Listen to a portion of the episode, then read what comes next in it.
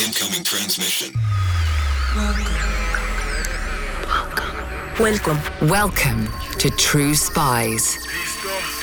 Week by week, mission by mission, you'll hear the true stories behind the world's greatest espionage operations. You'll meet the people who navigate this secret world. What do they know? What are their skills? And what would you do in their position? This is True Spies. Think about this guy. He was a taxi driver, but he went from being a taxi driver to being a king. This guy ran everything. He worked the tribes to his advantage. He worked the Taliban to his advantage. He was a mafia don, just instead of being in New York City, he lived in Afghanistan. This is True Spies. Episode 98 Lord of the Highway.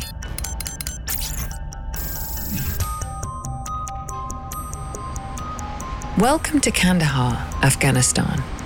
The year 2012. By all means, take a look around. But it's probably best that you make it a short stay. This is the beating heart of Taliban country, after all. But if you're keen to continue your tour in a similarly daring vein, you could do a lot worse than Uruzgan, one province over to the north. Uruzgan province was the birthplace of the Taliban. The Dutch had had it earlier in the war, and when they made a unanimous decision to leave Afghanistan, the Australians took it over. There was always an American special operations presence there, and we were a part of that. Take the highway through the desert from Kandahar to Tarin Kowt, Uruzgan's regional capital. It's a snaking three hour drive through the dust and debris of southern Afghanistan.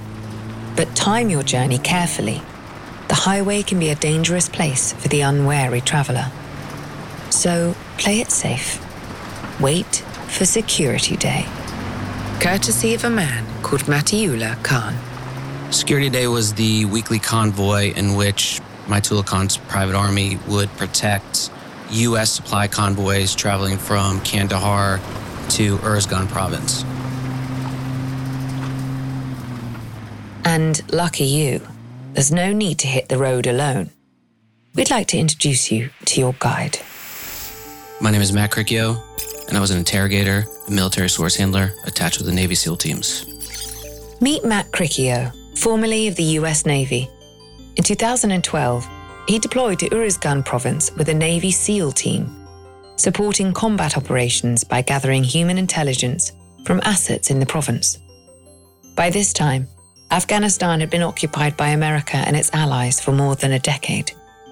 Popular support for the invasion was flagging internationally, and tensions between American troops, Afghan forces, and local civilians were strained. I had a source that told me that Americans had abused prisoners and a prisoner had died. I tried to corroborate it among other sources and other methods that we could, and I couldn't. But when I got home, two or three years later, this news story came out, and it was exactly what my source said it happened, where he said it happened, how he said it happened. In 2015, the New York Times reported that three years earlier, civilian prisoners had been badly beaten by members of both the Afghan National Police and a Navy SEAL team in Uruzgan province. The prisoners, one of whom would later succumb to his injuries, were suspected of bombing a checkpoint. The incident was one factor in the erosion of trust between US forces and locals in the province. When Matt arrived in country, months later, the situation had scarcely improved. And as the occupation wound down, it just didn't seem like there was much for Matt and the SEALs to actually do. We were entering during the winter, and so I don't know if this is known by many people. The Taliban traditionally had stopped fighting in the winter. The commanders would go to Pakistan, the low level foot soldiers would kind of stay in their villages, and it was quiet. Furthermore, we were told we were going to be the last unit to literally be in Uruzgan province. And so we thought our mission, beyond the simple combat operations, was to strengthen local ties with the leaders and then basically get out. Even so, Matt was determined to do his job to the best of his ability. So when I arrived in country, because we had had a somewhat of a presence, I had many of my sources turned over to me. So my first thing that I did was to have a meeting, a turnover meeting with the previous handler in order to get to know them. We had people that ran the gamut from very high place in Afghan government uh, to other positions. And so I was really focused on learning their background, learning what they'd already provided, and actually establishing the rapport that I would need to gain their trust and to continue the relationship that we had with them before. But just three weeks after touching down in Afghanistan, Matt's tour took a deadly turn. The Green on Blue on October 25th, 2012, took place in a government center of a district in Uruzgan. A green on blue, for those unfamiliar with military jargon, is when an Afghan ally turns his gun on the Americans that he's working with. Army interrogators had traveled there to interview, interrogate a prisoner that was being held by the Afghans. They went into the compound to make entry into the building, and as they did, a Afghan police officer opened fire on them from a roof and killed two army soldiers. This is how it kicked off. Matt couldn't help but take the incident personally. So I'd been in country for three weeks when that green on blue happened. And as an intelligence professional, as a human intelligence collector and interrogator, it's your fault because you didn't get the information to stop it. And you don't have the information to tell anyone what happened. But what he did know was that this was no random attack. Someone, somewhere, had set the bloodshed in motion. And so, of course, rightfully so, people were coming to me, operators, senior members, asking, did we have any indication that this was going to happen and do we know who did it? The Taliban quickly claimed responsibility, revenge, perhaps, for the mistreatment of prisoners by US troops. American signals intelligence in the region corroborated the claim, but Matt's sources painted a different and altogether more disturbing picture. I'm biased maybe about human intelligence, of course, but I think human intelligence in some ways was particularly effective in Afghanistan and maybe even Uruzgan province because while a lot of people do have cell phones, well, there's a lot of ways to collect intelligence there through signals intelligence. It's a culture that is behind the curve of technology. And so like talking to people getting to know them forming relation it's a relationship culture. That's a good way to find out. So i immediately went to all my sources tasked them to find out anything they could and it came back almost unanimously that while the taliban was claiming responsibility and there was members of our unit that agreed with it that it wasn't the taliban that this was some sort of double agent action orchestrated by Matullah Khan and that he was behind the entire thing. Matiullah Khan. He's the man who the Americans trust to protect their supply convoys en route from Kandahar. Security Day doesn't happen without Khan. He's a key US ally. The first time I heard of Matullah Khan was actually from people I was working with we called him by the acronym MK. It's the military. That's we use acronyms, and they also called him the Lord of the Highway, which always stuck with me because it's very Mad Max, and I didn't know what it meant.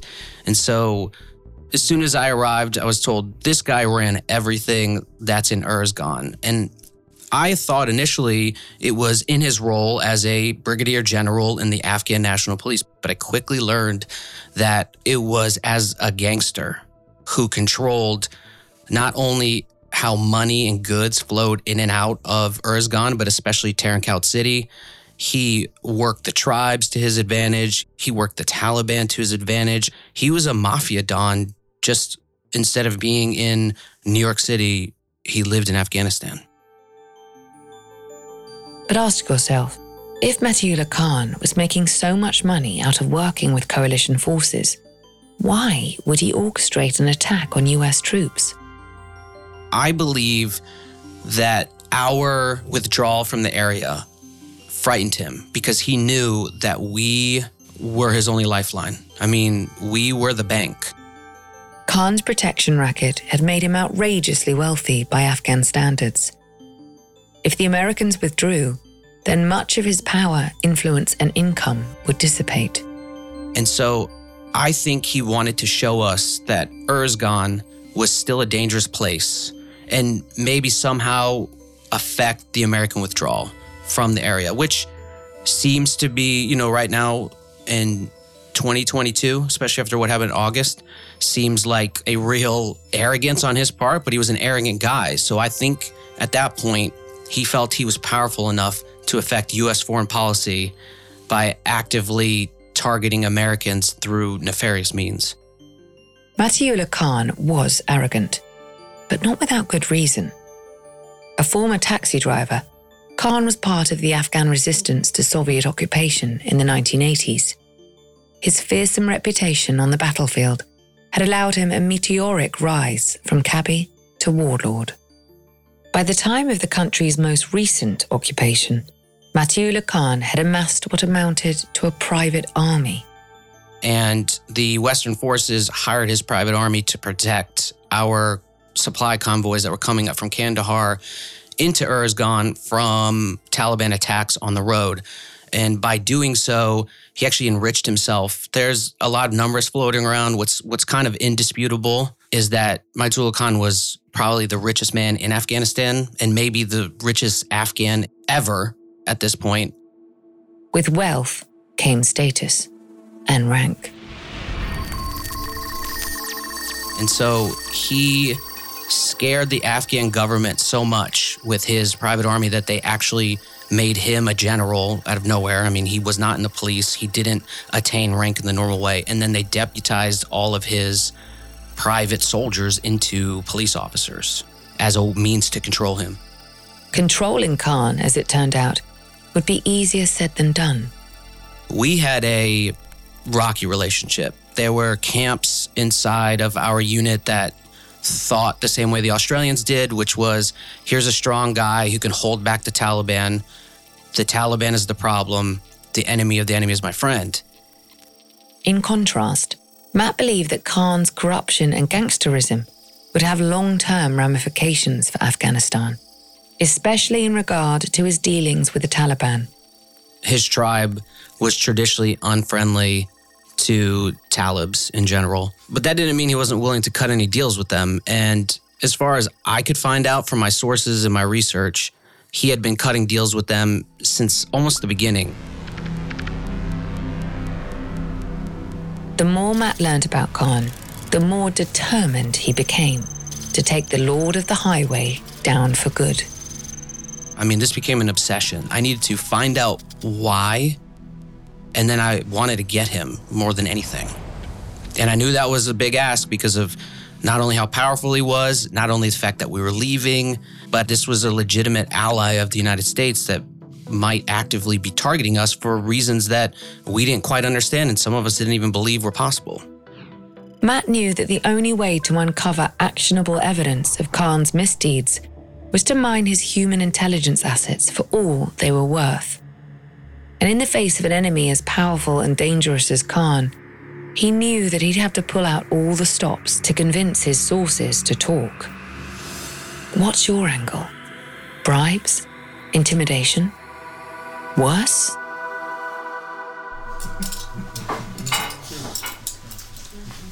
My favorite thing to do is food. All cultures have food and meals as sort of the center of how they bond with each other. So we fortunately had an interpreter we called her Baji John, which means dear sister, and she would cook these very elaborate Afghan meals for us.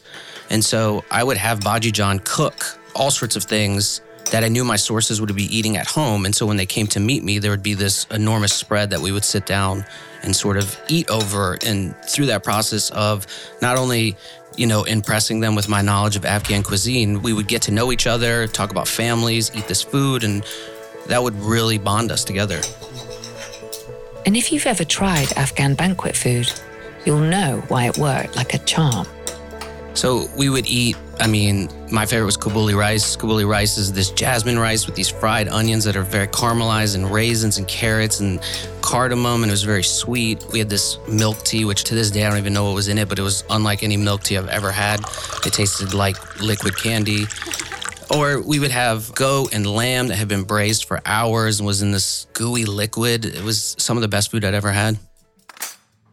Eventually, Matt's efforts paid off. The best way that I collected information on Khan is I had a source that was actually very close to him who wasn't happy with how he had turned out. And he was willing, after a lot of coaxing, after a lot of relationship building, after the corruption of Khan was so obvious, to actually provide information to us that we couldn't have gotten otherwise. Sometimes, even in today's cyber heavy espionage landscape, nothing beats the personal touch. Because Matiullah Khan was very smart. He understood America's signals intelligence capability and he had a vest. So Afghans wear sort of like the vest Americans or Westerners wear under three piece suits. Afghans kind of just wear that as clothing over their long shirts. And inside of the vest was sewn multiple pockets because he carried 10 phones at one time because he knew. He knew that he could be listened to and he made sure, like uh, someone that runs a cartel or, or any criminal would, to have tight operational security and make sure that he switches up his communication sources. So these were the types of things that I could only find out by having someone close to him. That someone was extremely well placed to report on Matt's target.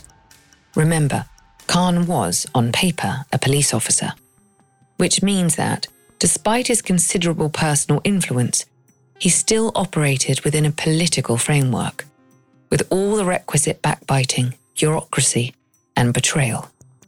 The source that was close to him was very upset about the green on blue because one of the things that resulted in the fallout from that was the district governor in which that green on blue took place. He was actually removed from his position. And my source was very close to him. And so this source had been passed on to me by the previous handler.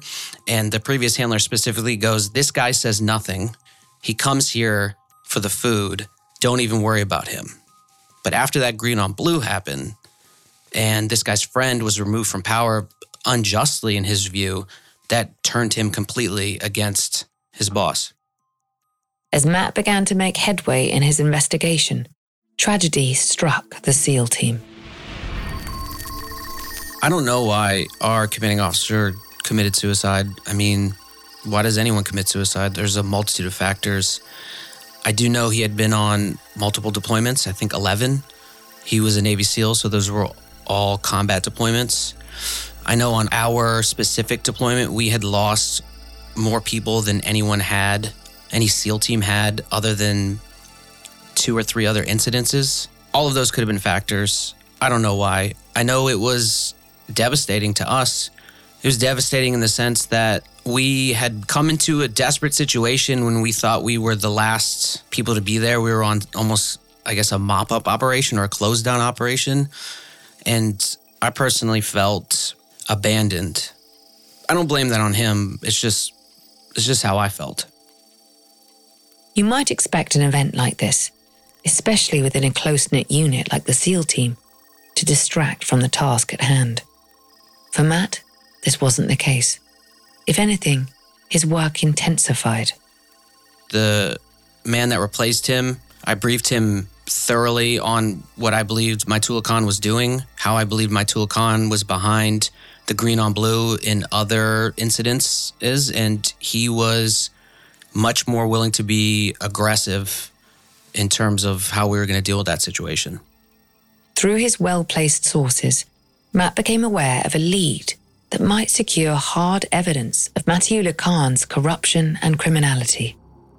So, one of the scams that I knew Matiullah Khan was running was his police would conduct operations against the Taliban.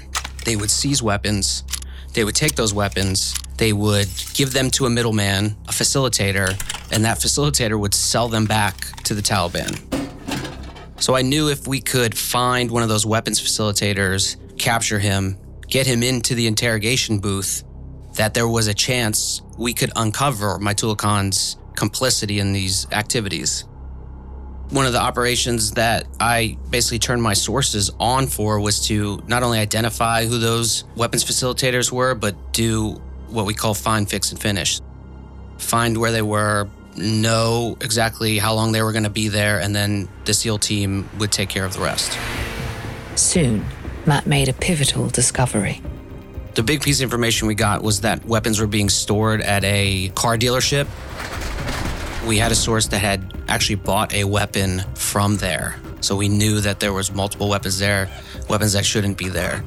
And so that was the trigger that we needed. Now, we also knew the guy who owned the car dealership and that he was a cousin of Matiullah Khan's. And don't forget, everything in Afghanistan is tribal based, and tribe means family. So there's there's gonna be some relationship. So that that also made me feel like we probably had the right guy. There's other means of intelligence that we confirm those things. Unbeknownst to the moonlighting car salesman, business was about to become very complicated indeed. So it was decided that we were going to go to this guy's house and get him.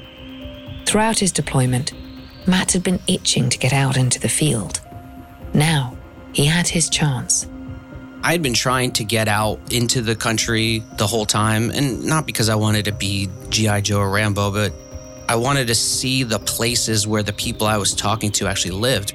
So I wanted to go on the raid. And I was a qualified battlefield interrogator, so, you know, that was good to go. So far, so straightforward. But in Uruzgan province, there's no such thing as simple. Hello again, True Spies listeners. This episode is made possible with the help of June's Journey, a thrilling detective game which you can play right on your phone. If you're a True Spies listener, it's safe to assume you're interested in clandestine missions, investigative adventures, and deciphering the latest mystery. You can find all of this in abundance and more in June's Journey. In the game, you'll play as the plucky June Parker, an amateur detective in the roaring 1920s. Poor June is set to investigating in order to find the truth of her sister's untimely murder. I don't want to give too much away because the fun of June's journey is seeing where this twisting story takes you. But I've just come to a grisly conclusion thanks to working alongside other real players online as part of a detective club. Take heed though. Not everyone wants to be June's friend. Discover your inner detective when you download June's Journey for free today on iOS or Android. Every day in America, 60 million packages are delivered, but we don't always know what's inside. He bent down to pick the package up. That's when the device detonated. Danger is everywhere, and no one is safe in Austin, Texas, as law enforcement hunts a serial bomber for 19 days. From Sony Music Entertainment, Campside Media, and Pegalo Pictures, this is Witnessed 19 Days. Subscribe on Apple Podcast to binge all episodes or listen weekly wherever you get your podcasts.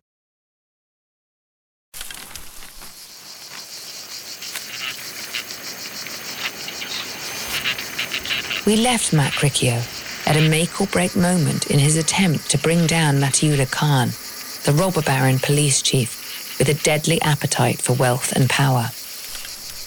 The stars are out in Uruzgan province, and a Navy SEAL team are moving into position around the home of tonight's target. His name is Haji Janan. Matt suspects him of the illicit seizure and resale of weapons in the province by day, he runs a car dealership. He's also a cousin of Khan. And if he talks, he might just be the key to bringing the corrupt official to justice. Until now, Matt's work as a Navy source handler and interrogator has kept him close to the SEAL base. People usually come to him. But tonight, he's asked to be present for the raid. Luckily, he's anything but unprepared. Navy military source handlers and interrogators actually trained in a Marine Corps school. This is not really well known in the intelligence community, but it's actually one of the more difficult schools that the whole military has to offer. We train for six months in a live scenario, both tactical, operational. We're doing counterintelligence, We're doing interrogation. Matt estimates that approximately 70% of his class washed out before graduation. That's not particularly surprising when you take into account the grueling live scenarios played out at the training facility in Virginia Beach. A giant mock village was built outside of the schoolhouse, and there were actors, munitions, simunitions, explosions. We went in there for scenarios. Sometimes they were random and we didn't know we were going to do it. Other times we could plan for it. It was really to try to simulate the kind of environment we would go into supporting combat operations. The aim of these scenarios was to produce intelligence officers who could operate effectively in active combat zones. So the expectation in those live scenarios is we would be a jack of all trades. We were certified to interrogate, we were certified to handle sources, and we were also certified in counterintelligence. In every other service or agency, those are three different jobs, but in the Navy and the Marine Corps, you do all three. And we do mean all combat zones. The live scenarios were meant to emulate Afghanistan and Iraq, but beyond that, the Marines and the Navy intelligence analysts that were there getting trained, we could go anywhere in the world. So we were trained to operate not just in a combat environment, but in a permissive urban environment, semi permissive environments. When I say we were trained to do the broad spectrum of human intelligence operations, we really faced that in that scenario and we were certified to that level. In short, Matt was more than qualified to accompany the SEAL team on their raid. But no amount of preparation guarantees flawless execution.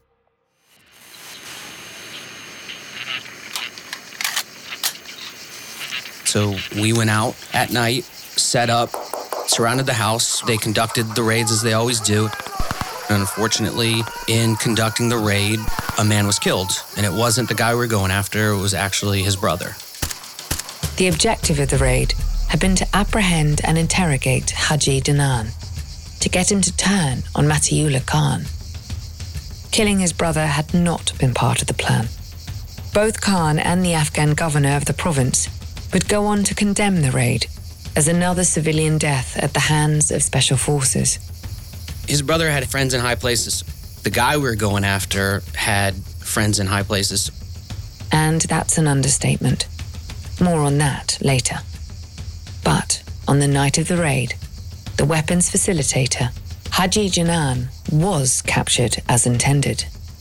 The time had come for Matt to play his starring role. So you conduct battlefield interrogations on site. We were in his house, we were in his compound. He had a very large compound because he was wealthy from all his business interests, especially the car dealership. And I mean, I was in his backyard. There was a cow. There was a cow behind me mooing because he had several cows. And I had a flashlight, I had my interpreter, and we were hammering with questions. What kind of questions does a battlefield interrogator ask exactly? The point is the potential to find follow on targets. One of the things in a battlefield interrogation that you want to do is make sure you can find what would hurt you immediately. So your questions are geared towards where are the weapons in this house? Are there any bombs? Are there any traps that we should know about? Is there anyone else here that we didn't find? Not the kind of thing that comes up when you're working in the relative safety of the interrogation room. When you move on beyond that, it's to find information connected to what you're trying to discover. So I was asking him all sorts of questions about Matiullah Khan. I was asking questions about what happened at the car dealership. I was asking him where the weapons were. You're hammering them because you want to take advantage of the shock of entering their compound and capturing them to see if you can get more information to, you know, prosecute your objective. Unfortunately, his efforts came up against a brick wall. Haji Janan was in no mood to talk. He was a tough guy. I mean, again, like Matula Khan, you wouldn't look at him and think he's tough. They're not giant, they're not muscly, they're not covered in tattoos. They're nothing, you know, we would think of as a tough guy, but this guy was tough. And honestly, almost all the Afghans that we interrogated were almost unbreakable. It didn't help that Janan knew the ropes when it came to American interrogation techniques. His brother had actually been captured before by Americans, so they knew the whole deal. I mean, I would guess that they even knew the deal to how long they would be held for. So, much like a hardened criminal, they know the system, they know how to play the system. They know when to talk and when not to talk. And, and this guy, I mean, there was some information given, but he wasn't shocked nor was he awed. Janan offered up some desultory tidbits about Taliban operations in the region. But that's not what I was there for. I was there for Matiullah Khan. Matt and the SEALs weren't prepared to give up yet. They took their suspect back to the base for further questioning. One of the things that was happening at that point is Americans weren't allowed to hold prisoners. They had to be given to the Afghan army. We were co located with an Afghan army unit that we're actually training up. So we gave the prisoner to them. We were preparing to conduct interrogations against our target all day. I went back to clean up because I was, you know, dirty and I had to put my weapons up and all those sorts of things. And one of the interrogators I worked with actually started it. As his colleague began interrogating Janan, Matt washed off the night's dust and dirt. He might have felt quietly confident that his campaign against Khan was making headway. That feeling wouldn't last long. What happened next was, as far as we know, unprecedented. Next thing I know, we were given the order to stand down, stop interrogation. That had never happened before. We conducted interrogations autonomously, you know, within legal limits, but no one had ever told us to stop an interrogation. This was, for me, eight months. Eight months of playing this game to get my Khan. And I finally had the guy that I thought I could. And now we're being told to stand down by, you know, the higher ups in our unit. By his own admission, he didn't take the news well. I'm a little bit of a hothead, especially when I'm passionate about something. I went berserk, but I was finally told that the president of Afghanistan had called us, which had never happened before. The president of Afghanistan doesn't call even a SEAL team to tell them anything, but he had called and said, This man must be released. So we let him go. President Hamid Karzai had demanded the release of Haji Janan, the cousin of Matiullah Khan. It doesn't take much, Matt says, to read between the lines. I think that that's all we needed to know at that point. And it's conjecture, and like this is not how intelligence should be done, and it would not hold up in any court of law, right? But we had captured many prisoners up until that point. I had interrogated, I mean, not innumerable people, but I had interrogated a lot of people. No one, no one of any kind of power had ever demanded that we release anyone. And then the head of state, who has a relationship with Matiullah Khan and a close one, calls us and personally demands the release of a anonymous, essentially Afghan citizen. I mean, the corruption is infamous in Afghanistan, and I don't know any other way to interpret that situation. In the face of intervention at this level, there was nothing more to be done. Matiullah Khan had won. Haji Janan was a free man.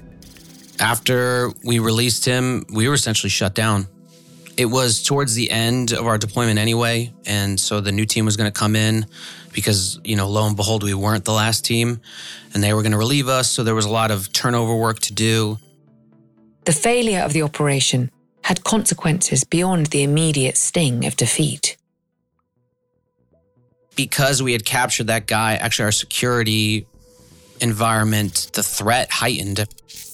You think, hey, you're in Afghanistan, you're surrounded by the Taliban. How could your threat get any higher? Well, we got specific threats about suicide bombers, about specific attacks that were going to be made on us in revenge for his brother's death. And actually, after we left, there was a suicide bombing in the canteen where the Afghan Army ate.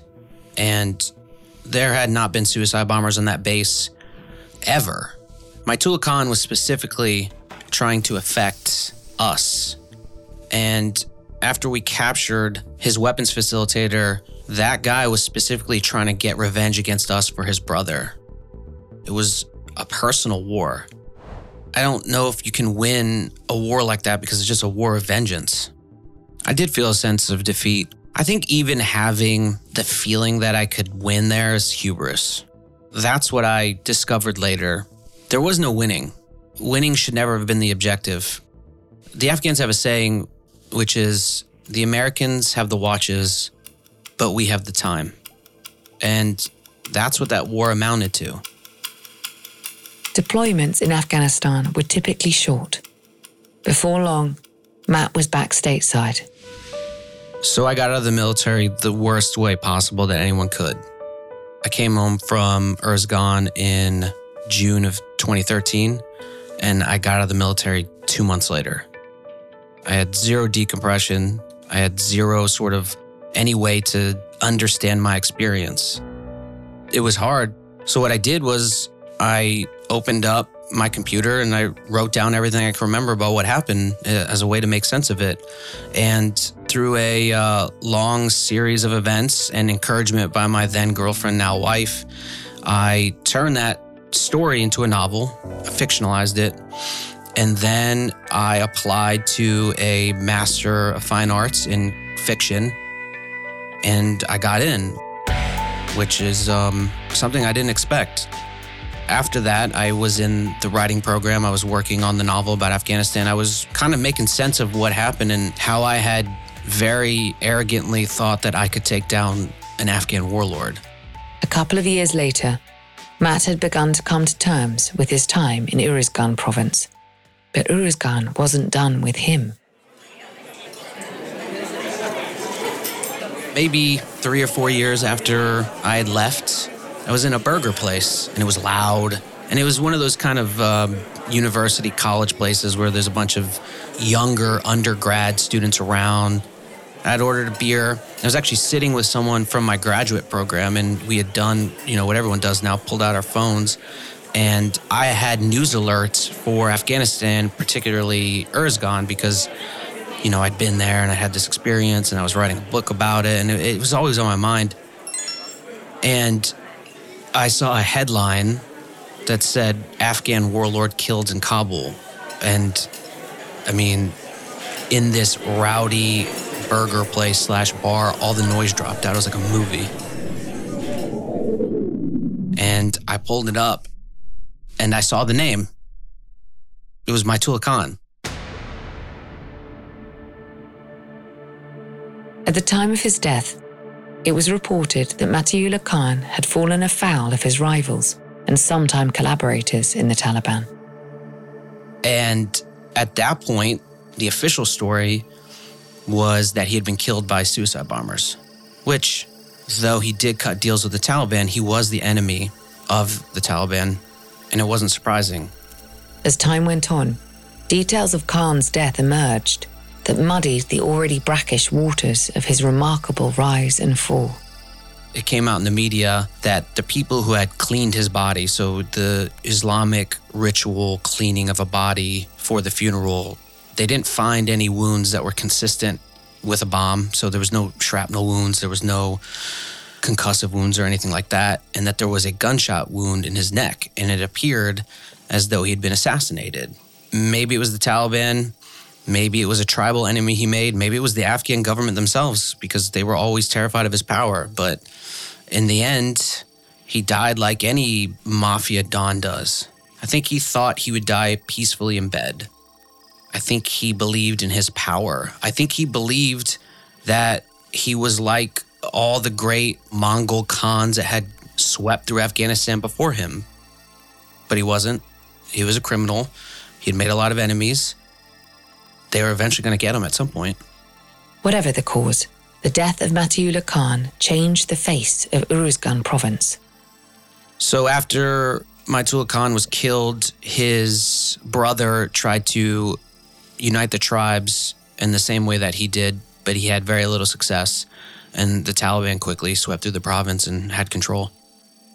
These days, Matt Cricchio writes for a living. His first novel, Security Day, is a fictionalized account of his time in Afghanistan. Matiullah Khan still looms large in his imagination. Think about this guy. He was a taxi driver. Yeah, he was a jihadist, but everyone was a jihadist in a way. And I don't mean jihadist like radical Islamicists, but an Afghan fighting the Soviet Union. Everyone had that credibility. He built a mansion right outside of our base. It was four stories. It had a roof that shined like rubies, and he had a walkway right on the top that looked right over our walls into us. I would go outside and look at him sometimes because he would be looking out, and I would look at him.